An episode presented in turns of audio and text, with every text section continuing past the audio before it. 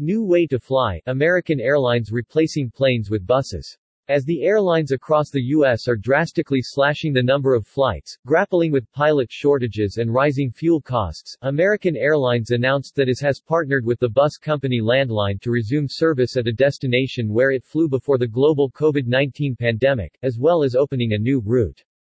Landline has already established partnerships with United Airlines to serve a number of ski destinations in Colorado, and with Sun Country Airlines in Minnesota. American Airlines previously flew to Lehigh Valley Airport, Abe, near Allentown, Pennsylvania, but suspended the flights in May 2020. Now, the airline is trying buses as an alternative to planes, with environmental factors, fuel costs, and pilot shortages listed as justifications.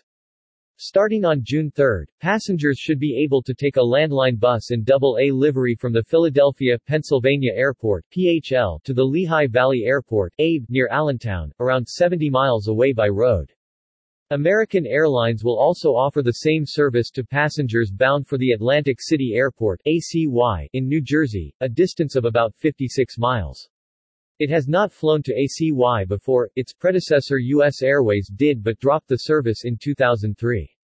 The short hop is not considered profitable given the fuel economy of small jets. The new service American Airlines plans to introduce involves having the passengers clear security at Atlantic City or Allentown and be delivered directly to a gate at Philadelphia.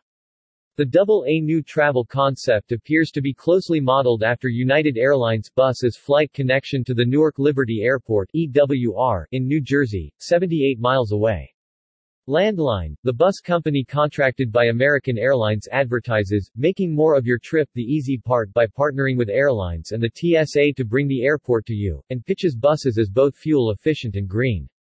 They are very cost-effective for destinations under 200 miles, and reduce the carbon emission of a regional flight by 80 or 90% today, Landline says.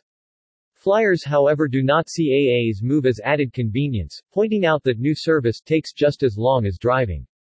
According to some public comments, a high-speed rail could have been a much better option, but while US has an extensive network of roads, but lacks the passenger rail infrastructure of Europe or Asia.